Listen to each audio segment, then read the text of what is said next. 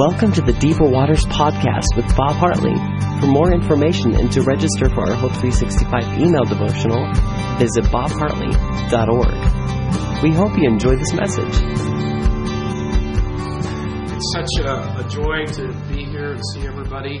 Thank you for the atmosphere that you've already created. You know, more and more as I grow in the Lord and serve the Lord, I just believe atmospheric conditions are very important for the kingdom of God. And relational chemistry is a big part of that.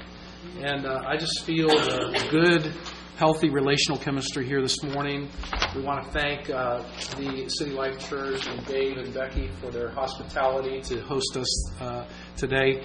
Uh, we're a part of Deeper Waters. It's kind of getting folded into this group. Uh, it has a nickname called the Voice of Hope.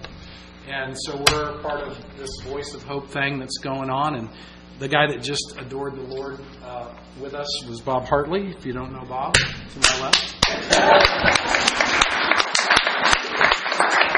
And um, we'll be talking quite a bit about his journey here today.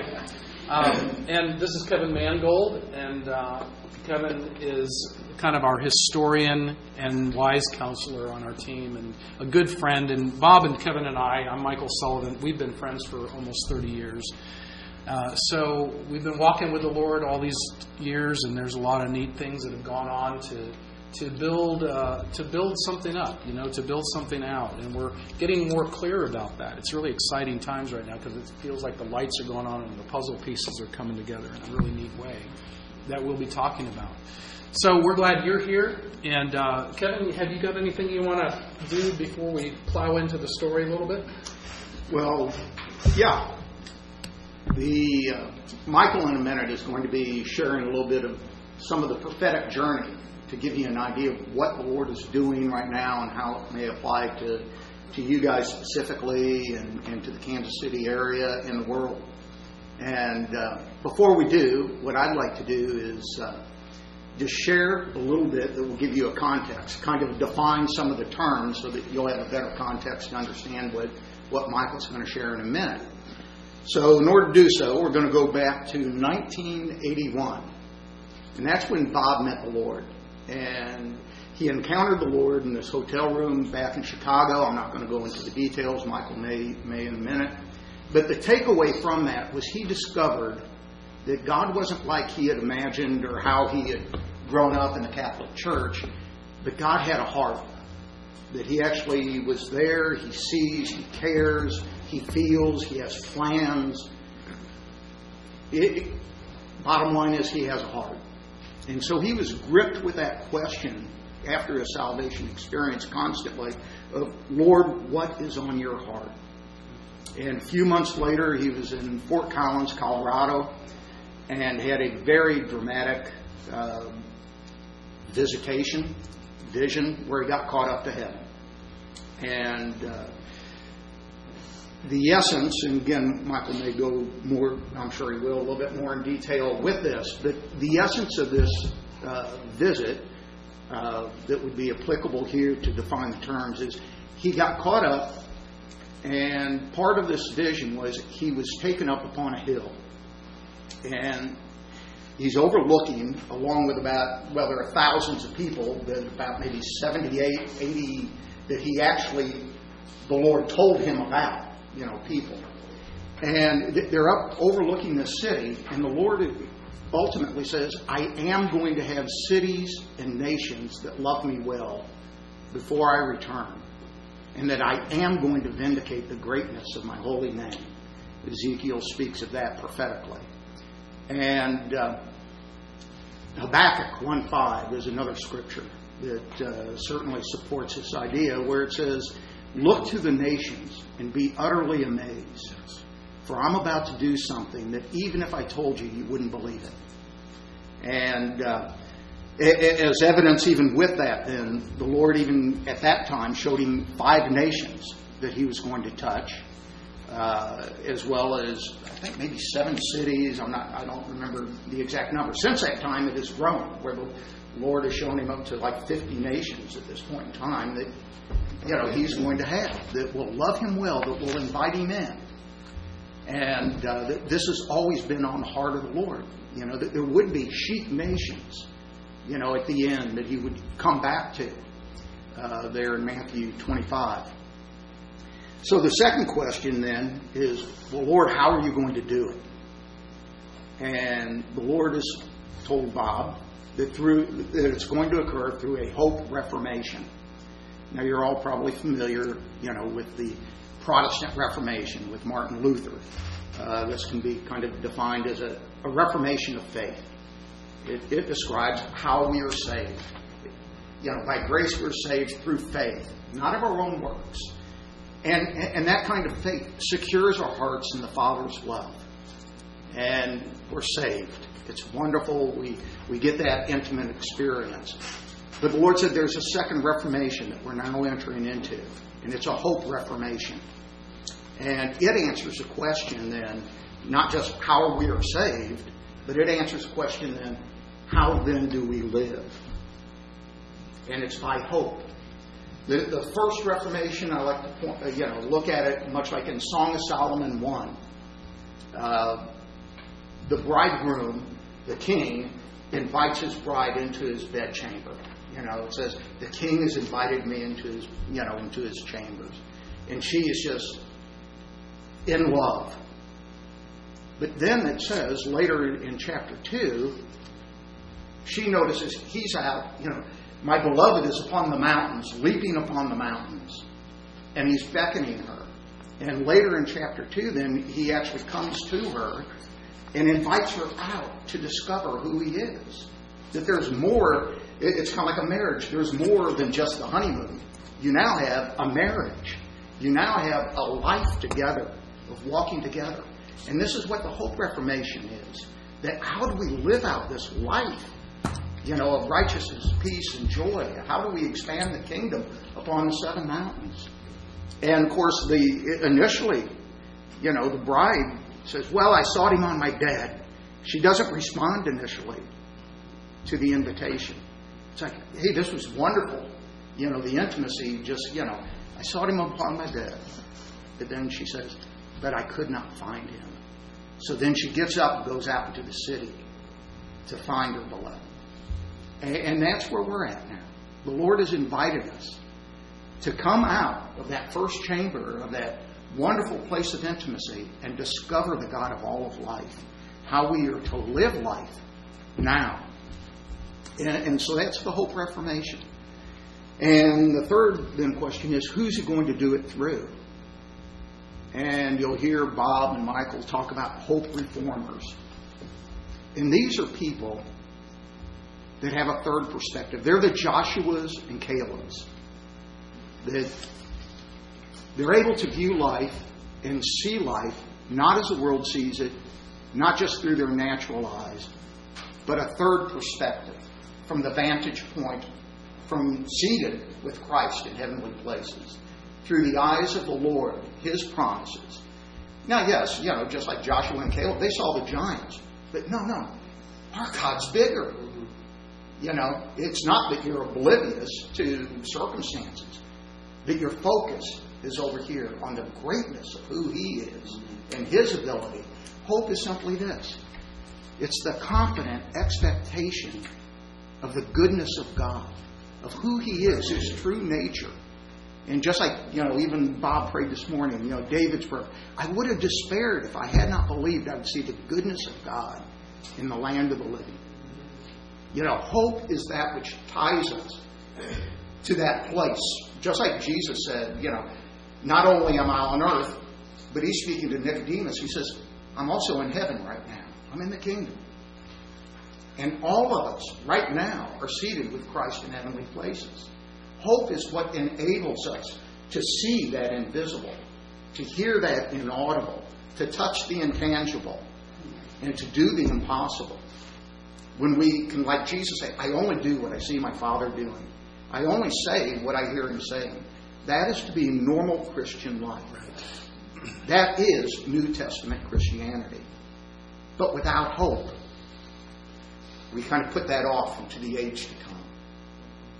And, and Jesus said, No, no, no. It's better even that I go because then you get the Holy Spirit just like I have, and you get to enter into this today.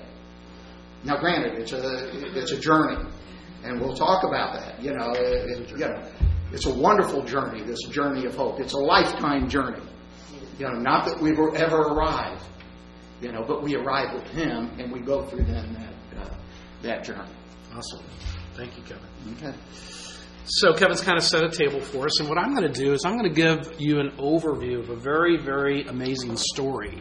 It's uh, it's the story of Bob's life, and uh, he wouldn't tell the story the way that I will because it's a little feels a little uh, self-serving. But I I've been studying uh, this journey, and I've been interviewing him and spending a lot of time with him over the last couple of years.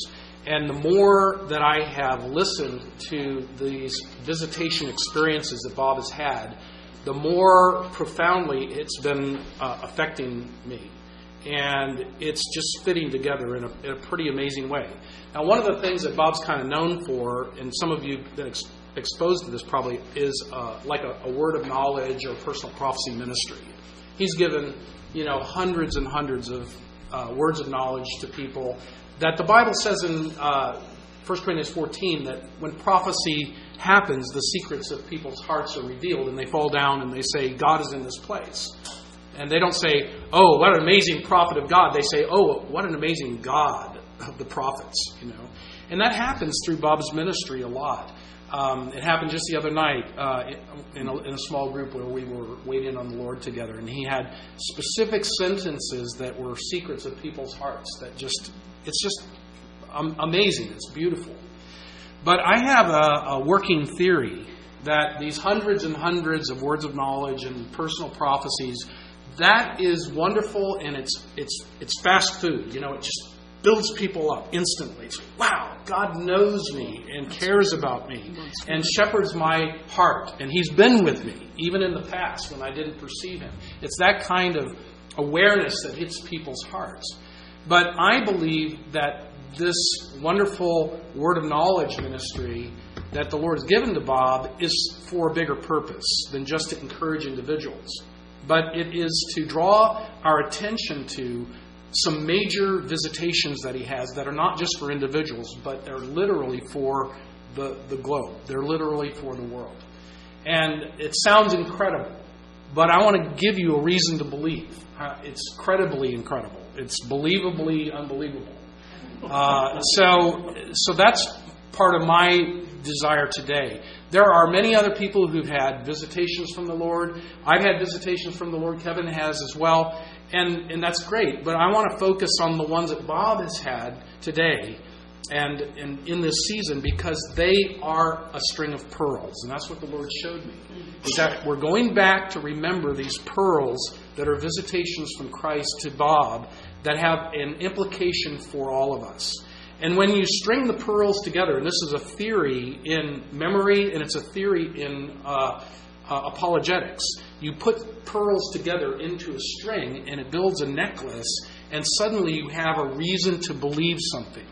And, and that's what I want to do is I want to build your hope and your faith in this testimony. It's, and the Lord has spoken to Bob very recently about the importance of the word of our testimony. And so today is a testimonial. And um, so I'm going to go through uh, real quickly and highlight 12 major visitations that Bob has had. And I, I won't elaborate on them to begin with, but then we'll probably come back and elaborate on a few and give Bob a chance then to insert and inject. But I want to give you the, the uh, panorama view to begin with. Kevin already referred to uh, one of these, but I want to go back before that to 1970. All right, so this is over 40 years of a storyline in his life where Jesus has visited him. Jesus first visited him when he was 12 years old he was uh, he was skipping out of church regularly to go to this place he called a cubbyhole, and um, and he would he would sit in this cubbyhole. He had Mad magazines and other paraphernalia there that that would keep him entertained while church was going on. He grabbed the bulletin, take the bulletin home to his dad, and say, "Leave, I went to mass, Dad." See, but but he was skipping out. So and and one of the reasons he skipped out was because he viewed God as distant and austere and unapproachable and, and not really close by or friendly. But he kind of got bored with his little games that he played, and he started to just feel the need or the desire to pretend about God, to pretend that God was maybe nice, to pretend that God was nearby, to pretend that God cared about the details of people's life, to care to to pretend that God was a friend, and God was uh, approachable, and and as he started to pretend then something miraculous happened in that cubbyhole. And he had his first visitation. That cubbyhole lit up with the presence of God. And Bob began to be seated with the awareness that God was different than he imagined him to be. That he was beginning to experience what we now call this healed and expanded view of God. And this is a deep conviction in our hearts that we have uh, we have a knowledge of God. He's revealed himself to us. But our knowledge of God is still not that great. There's much, much more to know about God. And not only is there a healed and expanded view of God, but there's a, along with that, following in its train, a healed and expanded view of who we are. And then a healed and expanded view of who other people are. And then a healed and expanded view of the earth and what God intends to do on the earth, and a healed and expanded view of the future. And so, the, the kind of reformation, this hope reformation that's going on, is about a, a better view about many, many things. So, um, so, one of the things that the Lord told Bob when he was 12, he asked him a question. He said, How are we going to change the world together? The Lord asked him, How are we going to change the world together? Now that we have this better view of who I am. How are we going to partner? How are we going to change the world together? And he and he had a token of this Hope Reformation happen when he was 12. And his teacher in sixth grade asked him to help her with two girls that were just marginalized and rejected. And Bob received his first words of knowledge for these two girls, and he saw one as a writer and one as a speaker. And they never imagined themselves to be that, but he encouraged them. He was empowered by the Holy Spirit, not even realizing the dynamic of it himself, but he was empowered to encourage these two girls. And, and there was a hope reformation that happened in the sixth grade class. And Bob was the catalyst for this Hope Reformation in the sixth grade class. So that was just a token. It was an amazing, beautiful story. And um, so I would say that the big thing that comes out of the cubbyhole, 1970, is that God is our friend, and we can be friends of God. Then, in, then uh, in uh, jumping ahead to 1981, okay, so 11 years later, Bob's in his early 20s, and he's he's been uh, led, uh, been witnessed to by evangelicals who are telling him the four spiritual laws, and he ends up at this conference in Chicago. And um, and he had uh, through the years gone through some hard times as a teenager, and some down years, and some difficult years, and kind of years of wandering in the wilderness as a young boy and a young young man. But in Chicago, 1981, he's he's in his early 20s, and uh, he he just determines, he says, God, if this is real, if, if Jesus is really Savior and Lord, I want this. And he went into his room, his hotel room, and he uh, started to pray like this. And he determined he wasn't going to leave the room until something happened. And something did happen. And the presence of God came again. Like in the cubbyhole, the presence of God came into that hotel room. Bob said his eyes were closed, but he could tell the whole room was lit up with the glory of Jesus Christ. And, and he, he had questions on his heart. Lord, where were you when I was in trouble? Where were you when my mom was sick? Where were you when these difficult things, these uh, challenging things, even tragic things were happening in his background? And that was his question.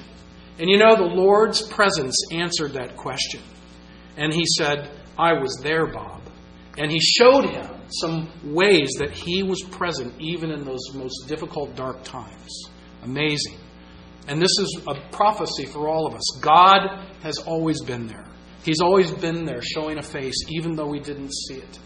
And He will take us back sometimes to those experiences that are so painful and show Himself. And that's what He did for Bob that day. And so Bob's, Bob's question changed. It went from, Lord, where were you when these difficult things were happening? He has the encounter. He comes away with a question Lord, you have a heart.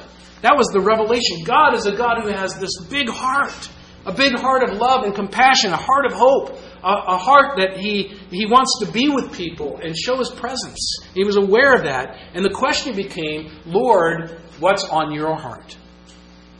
What's on your heart? Not where were you when, but now it's, Lord, what's on your heart now that I know you have one? Right? And for six weeks, he was captivated by that question Lord, what is on your heart? Lord, what is on your heart? I want to know what's on your heart. Wow, what a different approach to life. His life was revolutionized. He was saved. And, um, and so then, six weeks later in Fort Collins, Kevin referred to it. Uh, now, uh, January, I think probably 1982 is when this happened that Bob was walking around. He was at another conference, another Christian conference of all things, and he's walking around and he has this sense of anticipation. God's going to encounter me today. I'm, I'm going to hear from God, the living God. And so he was, and he was getting ready for this encounter, and he ends up in a stairwell in the hotel, another hotel, and suddenly the, the Lord encounters Bob in a very dramatic way. And, he's, and he asks him a question. And he says this to Bob who are you?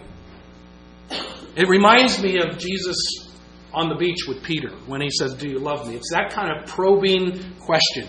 Who are you? It's a question about identity. And, and this is one of the main messages of the Hope Reformation is about this new identity that God has called us to live in. And so, who are you? And he says, I'm your son. Kind of timidly, I'm your son. And the Lord said it again with more, with more uh, earnestness in his voice. Who are you? And Bob says with more strength, I'm your son. And then the Lord said it again, and this is audible. He says it again, Who are you? And Bob yells, I am your son. And he said, Well, then come up and see. And it was an answer to his question What's on your heart? He wanted to show his heart to Bob. And so he was taken up into a heavenly place.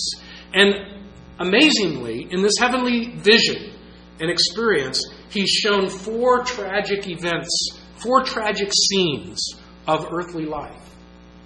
One of them was a, a lady that he later met. And when he met her, he knew how to minister to her because of what he saw in the heavenly vision. Just a few weeks later, it happened. And he was able to bring hope into the life of this lady in a nursing home. But it was, it was four scenes of tragedy, four scenes where Jesus is, is on the scene, but he's lonely because there's no junior partners working with him in these scenarios, and they feel hopeless. Four scenes like this, and they're just gut wrenching scenes. And then the fifth scene that the Lord shows Bob is, is a vision of himself, the Lord. And he see, Bob sees the Lord high and lifted up like Isaiah did and he fills the sky, and he's in peals of white power are peeling off of him. And he is belly laughing. God is belly laughing. He's happy. He's a happy God. And Bob sees him in, in this way like never before a happy God. And, and he's so shocked because of the juxtaposition between the first four scenes and the fifth scene. Here's this happy God, high and lifted up, you know, full of joy, indomitable in his, in his power and hope. And yet, he had just seen these four scenes of tragedy on the earth. And so Bob is, he ends with this question Lord, you, you know, what about the evil that you showed me? Where's the evil? Here you are, laughing, full of power, reigning over heaven and earth. And all of a sudden, he sees a little black dot come into the corner of the vision. And it comes into the picture, so small compared to the vision of God. And then the, black dot disappears. And the Lord says to him, Bob, that is all the evil of all time, of all mankind, throughout every age. It's, it's there for a short time and then it's gone. It's swallowed up in who I am, it's swallowed up in my vastness, in my greatness. And this is fundamental. This revelation is fundamental to the Hope Reformation. A, a healed and expanded view of God and how great He is and how good He is and that He is nearby when hard things happen and that we must not pin the blame on Him for whatever is evil in this universe. And, it, and evil is going to be swallowed up ultimately. Well, that's Fort Collins. uh, I'm gonna I'm gonna jump ahead, and then we're gonna come back to these and let Bob elaborate a little bit. 1989. So so uh, seven years later now, after Bob's converted, Bob has been a youth pastor, and and he's uh, he's feeling this impulse, like I've got to go and discover God, not just know God in the church world, but I've got to I've got to get out and and see the Lord in a bigger way. One of the dreams that came, one of the experiences that came, and I don't have a lot of details on this one. Bob could fill them in at some point. But it's a deep, it's the deeper waters dream. It's where we got the name for the ministry, the deeper waters. And basically, he he was a youth pastor, and he saw these young people going down out of a house. They left a house and they were going down a pathway to uh, a, a, like a lake where there's very shallow water, and they're they're so happy because they're going to play in the water, and they're diving in, but the water is like a foot deep or two feet deep, and they couldn't see the bottom, and they were diving in, and they were breaking their bones, and they were some of them were dying. I think if I'm correct, and they just were getting totally mangled by diving into shallow waters. And there were, and, but there was another path that they were supposed to go down. And that path was a road less traveled. And it had it wasn't, you know, as well it wasn't as well worn. And so you had to kind of find that path, but it led to deeper waters where people could jump into the deeper knowledge of who God is so that we will not perish so that we will be able to do the mission that God has called us to do because we won't be able to accomplish the work that God's called us to do if we have a shallow knowledge of God. But we need a deeper knowledge of God. This is part of the Hope Reformation. And, and this revelation ties into a number of others that, that Bob has had. In uh, 1990, a year later, is when Bob started to really feel like I've got to leave this youth pastoring world and I am called into the marketplace. I've got to get out and discover God. That was the mission. Go out and discover God in all of life. Go out and discover God in the workplace. Go out and discover God in daily work and not just hide in the corner of the church. And he had a dream, a very vivid dream, about these priests who were protecting Jesus. And he was there in their church. And they had him in the corner of the church and they were surrounding him and they were protecting Jesus like, like Jesus, we want to protect you from getting out into this cold, cruel world. You can't go out there. And Jesus is like, uh, I'm not afraid. you, know, uh, you don't have to protect me. I, I can handle the culture. Don't worry. You know, and Jesus was like, I want to break out of the church. I'm not the God of the corner of the church. And he doesn't want his people to be holed up either in the corner of the church, hiding and ducking and fearing the culture. He wants us to get out and engage the world. He wants us to get out and engage the culture and represent Jesus Christ faithfully and bring his presence into every dimension of life. And so, um, so Bob is sent out from being a youth pastor into the marketplace to be a janitor.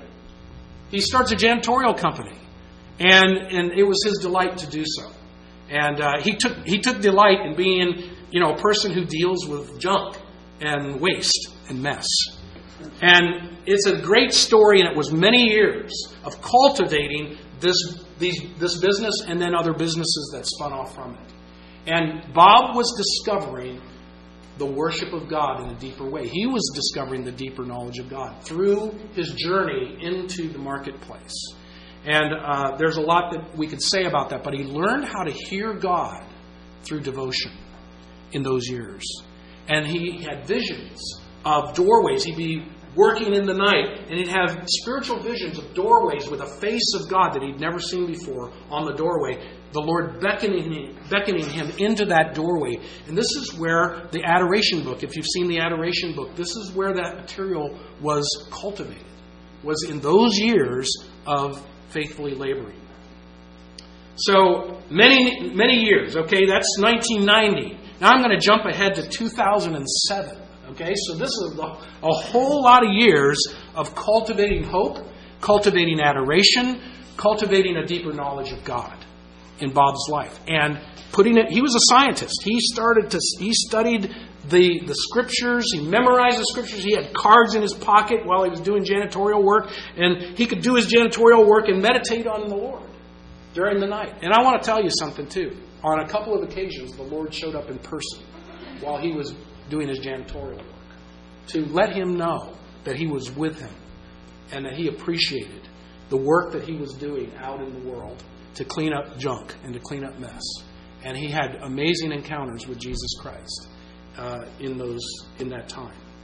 Now I'm going to jump ahead and I'm going to finish quickly, and then Bob's going to share. So, uh, all the way to 2007 in Norway, Bob's on a ministry trip, and this is an amazing encounter. The Lord stands in person at the end of his bed in the middle of the night, and he he confides in him as a friend. And here's what he says, Bob. He calls him Bobby. Bobby, I hate this misery Christianity. And in essence, he said, I'm going to overturn it. I'm going to bring forth a new nature of Christianity before it's said and, all said and done.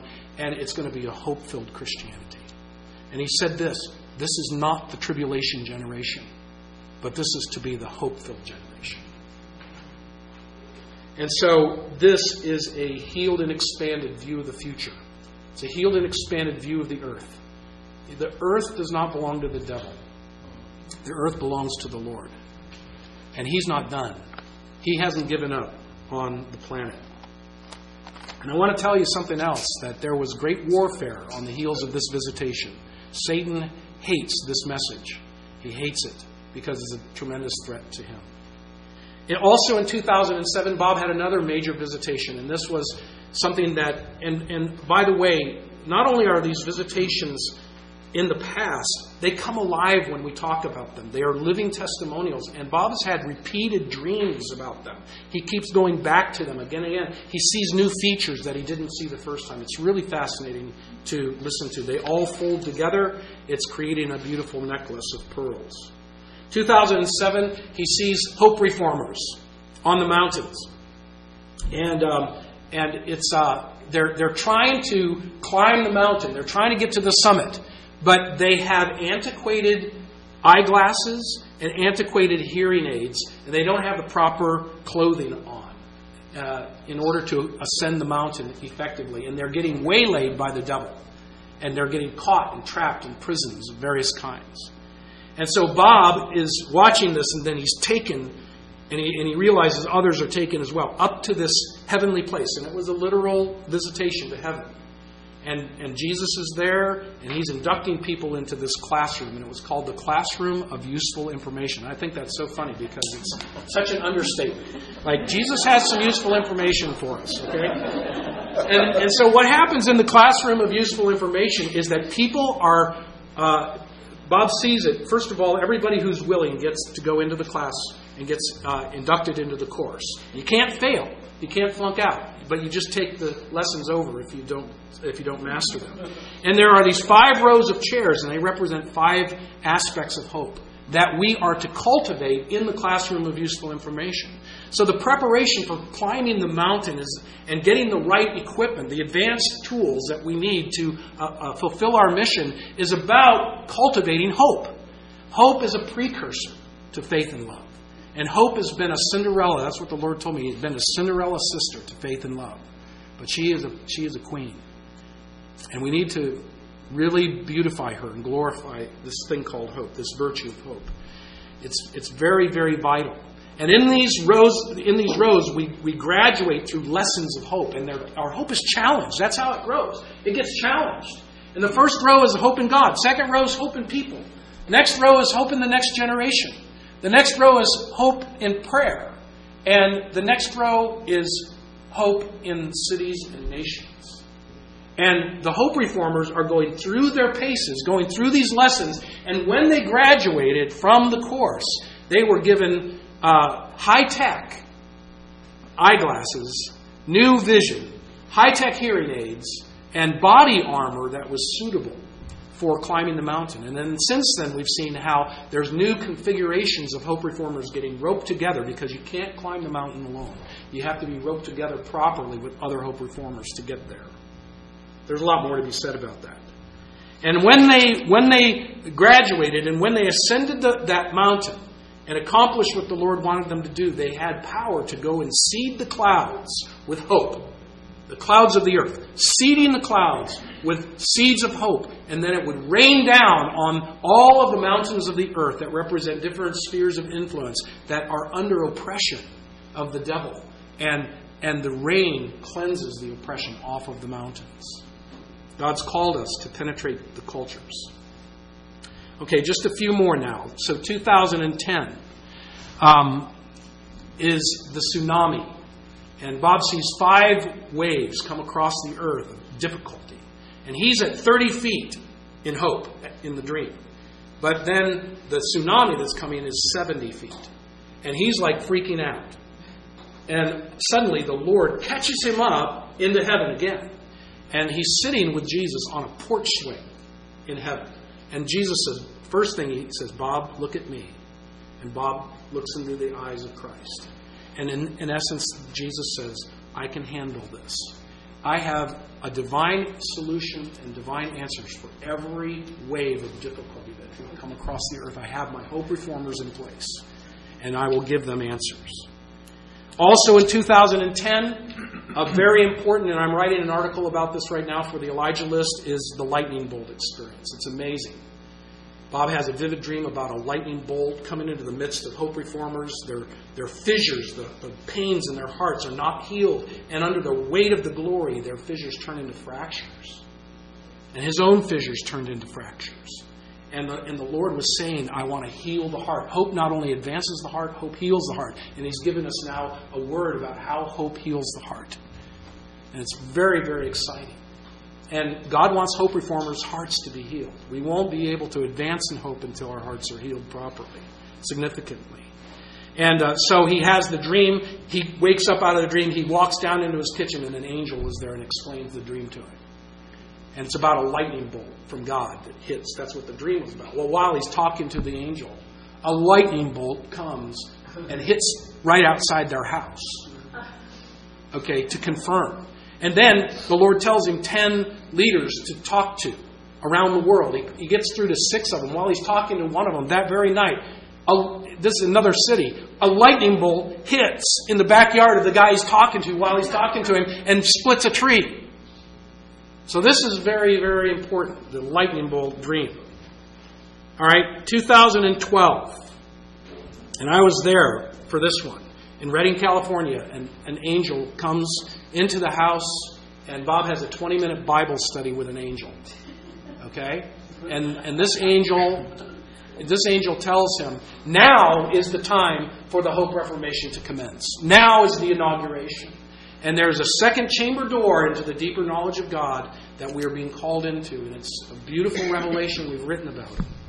And so uh, he gave Bob a couple of secrets for Bill Johnson. We were at Bill Johnson's church at the time in Redding, California, Bethel Church, and he said, Tell Bill these two things, and he'll know this is a true revelation. The next morning, Bob was discombobulated, and um, that's a joke.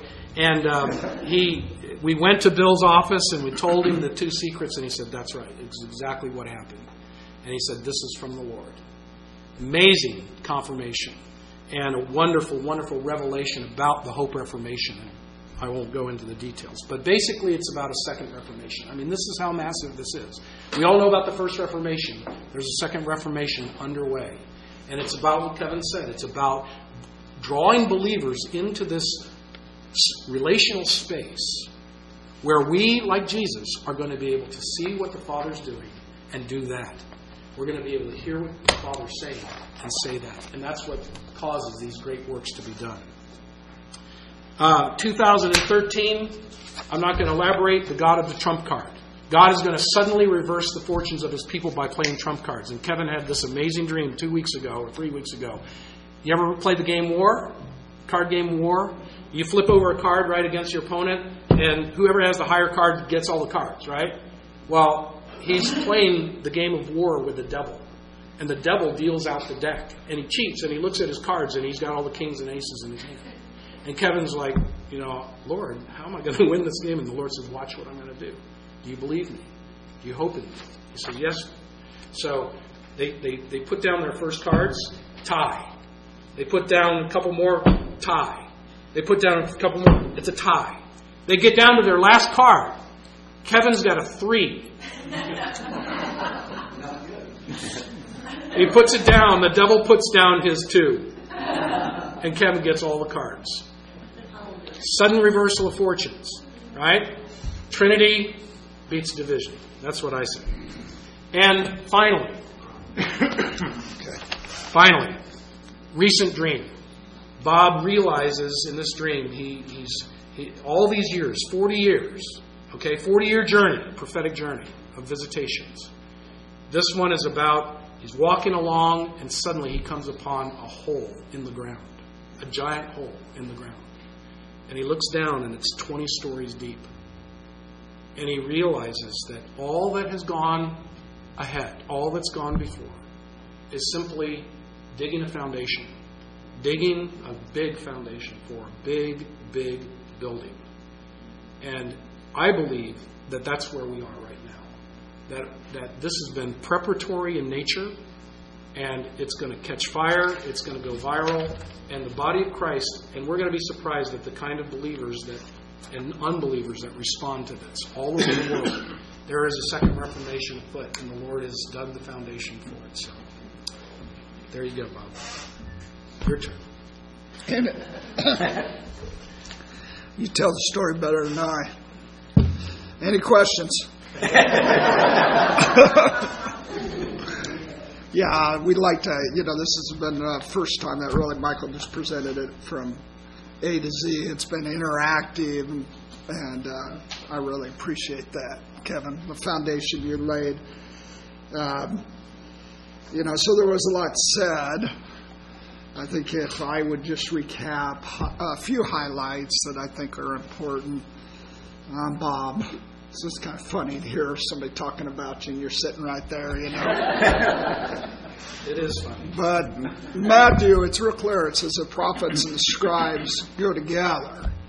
And I'm not calling myself a prophet. I think the Lord has called me a scout. And uh, the Genesis 18:17, I want to live out of that place where he speaks that his friends hear him. You know, Abraham, he said, I wouldn't hide anything from my friend. And so there's a desire that back to the cubbyhole where I didn't have that expectation. I was brought up a little Catholic boy, and I I didn't, you know, Catholic is okay, but I was I had the gift of obnoxiousness, so I had learned the severe and distant God through the nuns. You know, S- Sister Gertrude did not like me, so but also, I was having a lot of family challenges, and we had been a family of love, and my mom had been uh, bedridden through an injury to her back. So, she, so it was painful time. So I went into this cubbyhole with uh, my, I was really alone, you know, and uh, felt that he was distant. And so it was pretending that he was good and that he would be my friend. And, and uh, I realized at a point I wasn't pretending and really just uh, what's so significant about for all of us again is you know you kind of you float uh, we just kind of merge out of the picture float out of the picture and god has something he's saying. And that's what michael was sharing. It's i experienced something but god has something he's saying. He had territory i get to scout and all of you have territory that if we listen to your stories that would be part of our journey you know would help us in our journey. But uh, the cubby hole, uh, a real important distinctive was uh, the severe and distant God. I felt like I felt like I was all alone in life, and I had really moved into self strength, even as a young boy. You know, I'm going to have to pound it out and make it on my own. And He opened up for me. I thought I was pretending, but I had a journal, and I've written in notebooks since a young age. I got hundreds, thousands, too many notebooks. But I started to write, and it was really a plan for the earth, how to change the world. He said, I don't want you to live in survival tactical mode. I want you to live in building mode. And that was a whole different, I was just going to, you know, fight hard and barely make it. And so he really rolled out in 2012 in that cubbyhole a proactive plan that was filled with hope, like Nehemiah, seeing the city in rubble it was really a Nehemiah encounter, the Nehemiah 2.12, where he really rolled out a blueprint for my life and 50 million Hope reformers. now I didn't know it was 50 million at the time, but I just had a vision of cities and nations, and and there was a point where I realized I, w- I wasn't pretending that he really loved me and I was really a friend with him and he was really going to do this on the earth. And so the coming home was, you know, obviously very, very, very important encounter, but hope is tested.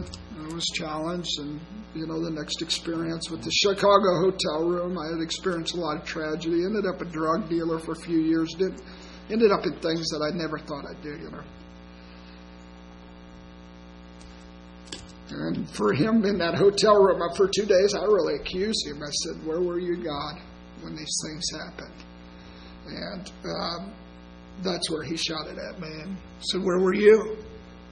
I tried to protect you underneath my umbrella of love. And I could see I had such a wrong view of him. I, it was really 2 Samuel 22 that Michael shares a lot. Experience about hope and about confidence in God. He was saying, Look, if you look at me, I'll take all the puzzle pieces of your life and I'll show you that I'm so so with your house. I've so ordered all things. And there was a litany of times where I felt so alone. Like I moved out and lived in a Volkswagen for a while, close to this you know area. And uh, he showed me how my older brother would put twenty dollars in my car door. I knew that because he was the only one that had a key to my Volkswagen, you know.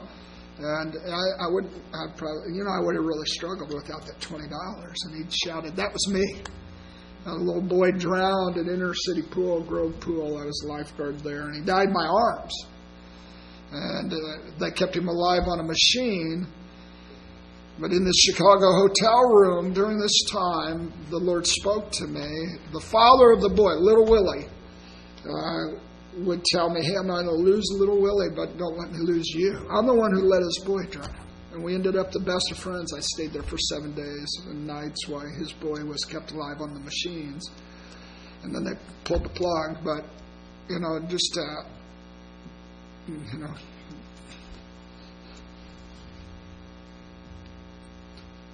this father, you know, that shit, I was the one who let his boy drown. She hated me, loved me, and I would go away and hit the elevator door. I'd punch it as hard as I just couldn't accept that kind of love, you know. And the, and the Lord shouted to me in that Chicago hotel room, "That was me," you know. And so there was a hope for who I was. There was a hope for my future. But I had such a spirit of negation, that doubt. The Lord, should, you know, give me a visitation where He showed me doubt was a socially accepted disease among the body of Christ, or doubt addicts. Said, and it's worse than heroin. And that, you know, to believe and hope, man, I just get people that just really get mad at you to believe and hope that God can be bigger. And so that that Chicago hotel room was place then where he opened up, as Michael said, uh, his heart. And I went away with this real distinction, Michael, is uh, that I didn't realize he was a God with a heart and that he was there and I had been accusing him. And so I came out now wanting to care for his heart. That was the real emphasis. I just kept saying, What's on your heart? uh, you know, misunderstood who you are and not treated you appropriately. So that led me to Fort Collins, where Fort Collins is just significant for us was just the the dot of evil. My, and I won't review all the experiences, but it was really an invitation at Fort Collins. You you have seen the four tragic scenes which are real on the earth you know, I mean, I felt his emotions and measure what I could handle with this, you know, nursing home woman and the different scenes. I, I can't go there, but he spoke to me and he said, You can be a prisoner of misery and see this sorrow and feel the weight of it. And he said, Or you can do what I've called you to do in us as a people. And he said, It's Really vacated the body of Christ. And he said, You can sorrow with hope. And then that's when he took me to the scene and showed me him as high as the sky and just a dot of evil that was there and gone for the ages. And he said, the emphasis, the hermeneutical balance, the understanding of who I am, it's just not right. And about that time, I got a call from a friend. His name's Bob Jones, and some of you have heard from him. And he said, Hartley, you discover the heart of God and the heart of hope. And he said, It's golden treasure, the God of hope, these forgotten faces of God. He said, It's been buried for 6,000 years. And Isaiah 45, it was dramatic. You know, he called me up in front of about 1,200 people and said, gave me a golden key, and he said, You're going to dig up this golden treasure of this face of God, the God of hope. And he said, I hate the misery Christianity, which Michael spoke of. And he said, I hate the Jeremiah 31. It says, You feed the children on sour grapes, fathers. He says, Thus you put the children's teeth on edge. He said, Feed them hope. You know, steal a man's anything, but don't steal his hope. Or a woman's the reality of who God is. Jeremiah 32, he took me through Jeremiah 31, 32, 33, and I we've talked a lot, so I don't want to overspeak, but just the reality that there be these hope reformers and they'd have the best view in town, that they see the challenges, but in the light of the greatness of God, they do these First Kings 18's fathers, the patriarchs, the mothers and fathers, and can be that at a young age. They do the Deuteronomy 6, he showed me. Deuteronomy 6 talks about, you'll teach them as they stand, sit, and as they go along the journey of life, your children, every minute. But it's not, the word just isn't a teaching. The word is about you share with them. The Psalms 111 tell about the good deeds of the Lord, all those who study them. Just not wow, but meditate them. Tell, tell your children about who God is and the greatness of who He is. Say, my sons and daughters, this is what He did. And my sons and daughters would help me go on that journey where I, business almost failed. And I said, well, being a janitor is hard. We had 120 employees and, you know, lots of challenges. But it's a, here how he was the good shepherd. My sons and daughters, I didn't know how to come in or go out. And he led me, put me over his shoulders, and carried me. And here's the God of redemption. We had $300,000 stolen here's how we saw the face of God and redeem this situation my children. That's in Deuteronomy 6. And then all of a sudden they start to see not just a challenge, but the greater than solution in who He is. And then it says in Deuteronomy 6, 7 through 10, it says that what will happen to the children? Children will believe and they'll move past the law of sowing and reaping. They'll move into the law of hope and blessing. And they'll inherit splendid cities they did not build and I'd be a hope heretic if I shared. I'd be called that if I share if I shared what I saw about like the nation of Norway, the encounter there. We met with twelve thousand, and the president and the ex president met with ten to twelve presidents. Unimportant, I am a janitor. You know that's what I do as a business. and a few others, but but the reality of just going in and them bringing all this darkness and cynicism, spewing out of their factories, cynicism and their suicide rate amongst their youth going just up 20% a year and going in there. And I, they challenge me because I tell them to invite God in. Now they invite you, but then, you know, their pains and their perplexities, God has let them down. Brilliant people that I said, all your complexities, you're miserable my simplicity, trusting the God of hope, I'm pretty happy, content. But also, I just say, tell me how your way is working. You know, and then there's a different way for us. There's a different understanding of who God is, and a different understanding of how He's working in the planet. And there's 10 Hope Centers. I'll just finish with this. Uh, because there's so much what was said about being led out to discover the God of life. I had been a youth pastor, young adult pastor, and I just finished the, this and speak to you about as a group. Um, you know that I. And I, I, there's a fivefold callings. There's those who are called to build the church. Church is this wondrous place. And I believe the church has a new, new call to it, or a new era we're entering into. I just bring forth priests, prayers, missionaries, fantastic, every man a missionary, every man a minister, every man a revivalist, but I believe now every man and woman a reformer, hope reformer, that has the confidence to go in, not be changed by the structures of society, but go in there and change them. You know, the, the doctors, the politicians that aren't afraid to engage the system. I'm not saying everybody has to be high professionals, but every man, Micah 4, it says, In the last day he will be chief among the mountains. And it says, And every man and woman their own vine and fig tree. And my point is, is that I believe there's an equipping in the church, very simple, to equip people to express the kingdom of God and discover God in all of life. And every man a reformer. I did not get the steeper waters dream and sent out with fear. I got sent out with excitement because I had discovered God in the first chamber of love and the God who is the bridegroom and the God who is the judge. But I had not discovered all these forgotten faces of God in all the city. I didn't go out there to fight a war. I didn't go out just to represent Christ. I went out there to discover Christ where he had been buried in education. I taught at a university.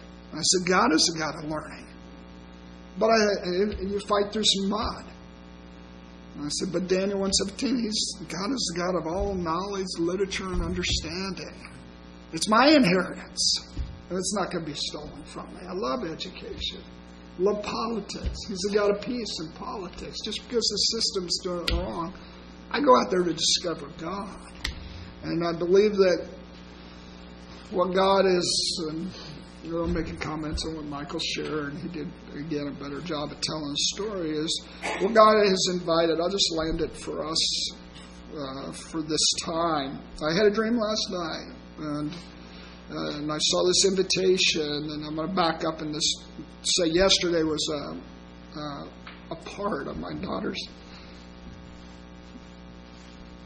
graduation. I'm just so proud of her. You know, she the president of school, which is not important, but to see everybody give her a standing ovation, just love her well, you know. And and she gets up, and the other children are brilliant, wonderful, really, really. I was not saying that, just stunning. I was just in awe the whole time, and because they got up there and they gave their life plan, and I've been their chaplain, and others, and sewed into them that they're not just to go out there and win a war or be in a bubble, but they're to go out there and they have an, their own worship, the way they love God back, best back. I do by creating businesses. I love the God of entrepreneurialism. I love the God who builds. I love the God of wealth, creates wealth and opportunity for others. I'd be being told by others, you're backsliding, Hartley. I said, no, I love it you know? But to see these youth get up and for them to not be in survival or tactical mode, but they, they're in dream mode.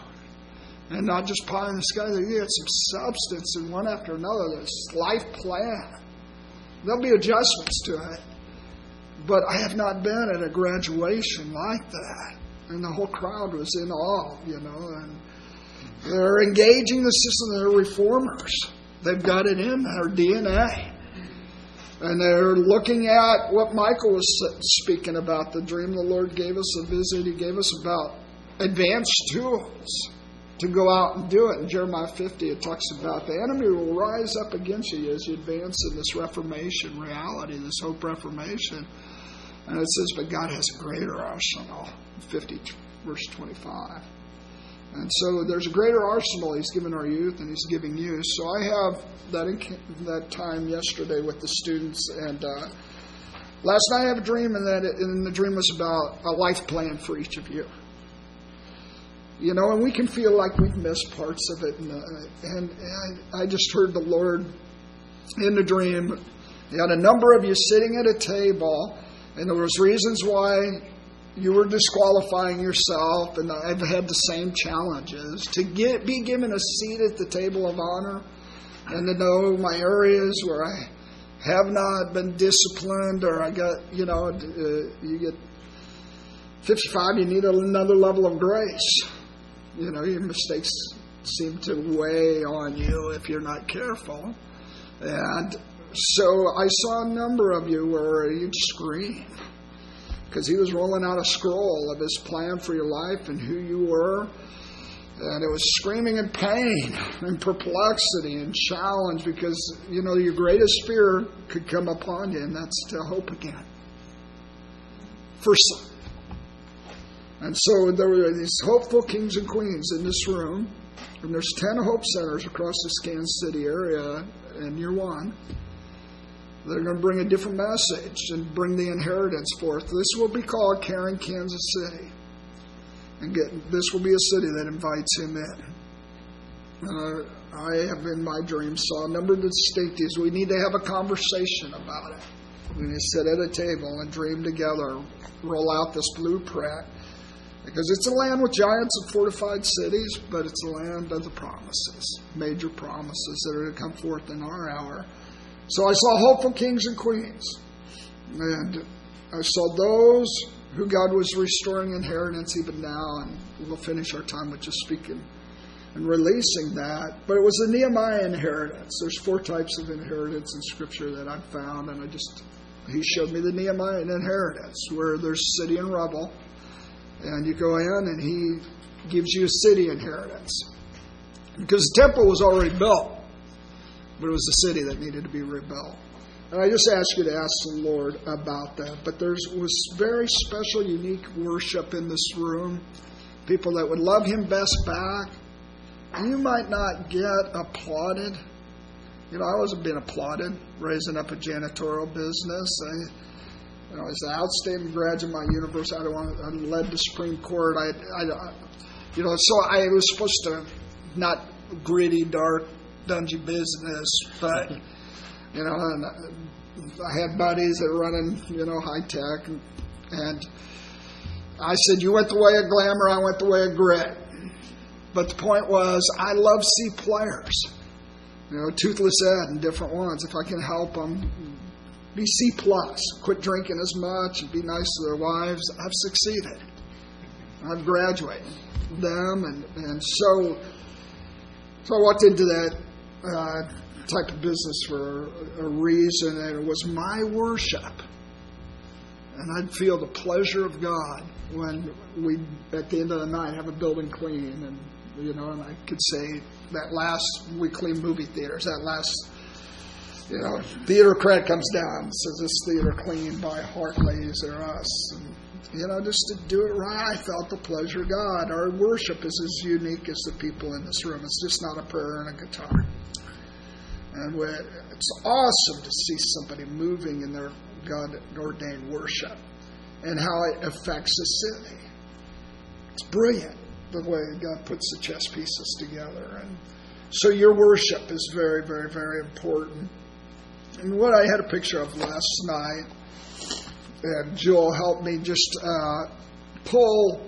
We had some of your names. I just speak to a few individuals, but I really would like to. I know we're taping this, and this would encourage you. This is a uh, something the Lord spoke to us about CENTCOM, getting the message out. The central commander, the Lord would come and speak to us about the war over the knowledge of God and hope.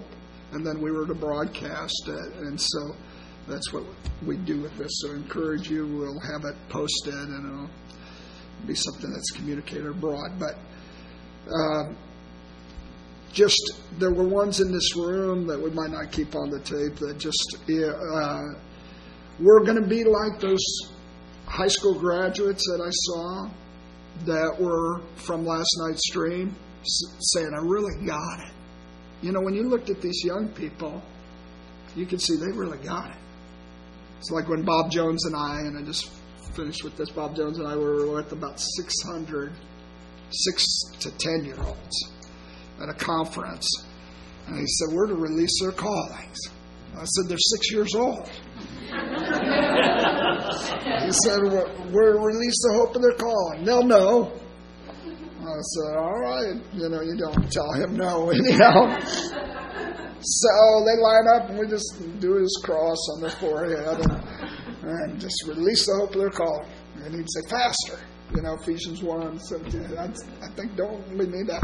We're talking about the callings, you know, and I would want to be praying into it faster. Just touch them. Let the Lord do the work. Get your stinking human initiative out of the way. Let the Lord do the work. So, so uh, afterwards, you know, and it doesn't look like anything happens to them. They just, you know, doodle off, you know, these six year olds. And, and I go up to the first one and we worship a little bit. I say, Did the Lord speak to you the hope of your calling? This one said, I'm going to be a nurse.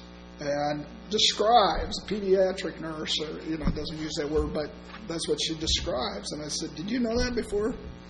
You get prayed for? No. Then I go to another one and said, I'm, I'm to be a teacher of, you know, children that are having special needs, basically. I said, Did your mom and dad do that? Anybody know? No. I said, uh, I said, Did you know that before? No. So there was an impartation, and God opened the eyes of their heart to see the hope of their calling. It was profound. So, for in this room, there's reformers' callings, and I believe the role that we have is to be scouts, come back and tell you what we've scouted over the hill, and you can do that for us about the, you know, Hope Reformation, New Nature of Christianity, about a number of things. But also, I believe, is to be like Samuel's and to look for the Davids, men or women, that are kings and queens, hopeful kings and queens. And that's what I saw coming in the door last night. Was and I spoke to that group last night. Just uh, I saw hopeful kings and queens coming in the door. These young people, they were kings, they were queens, you know. And, were, and they never come in the door that we've underestimated this. I have without love, appreciation, and hope. Kings will never come in the door without it. You know, it says honor who God honors. You know, exalt God, honor man. And so there's this reality where the Lord wants the Samuels to anoint the Davids, call them forth as the kings and queens. Thanks for listening to another podcast from Deeper Waters. For more info on Deeper Waters, visit bobhartley.org.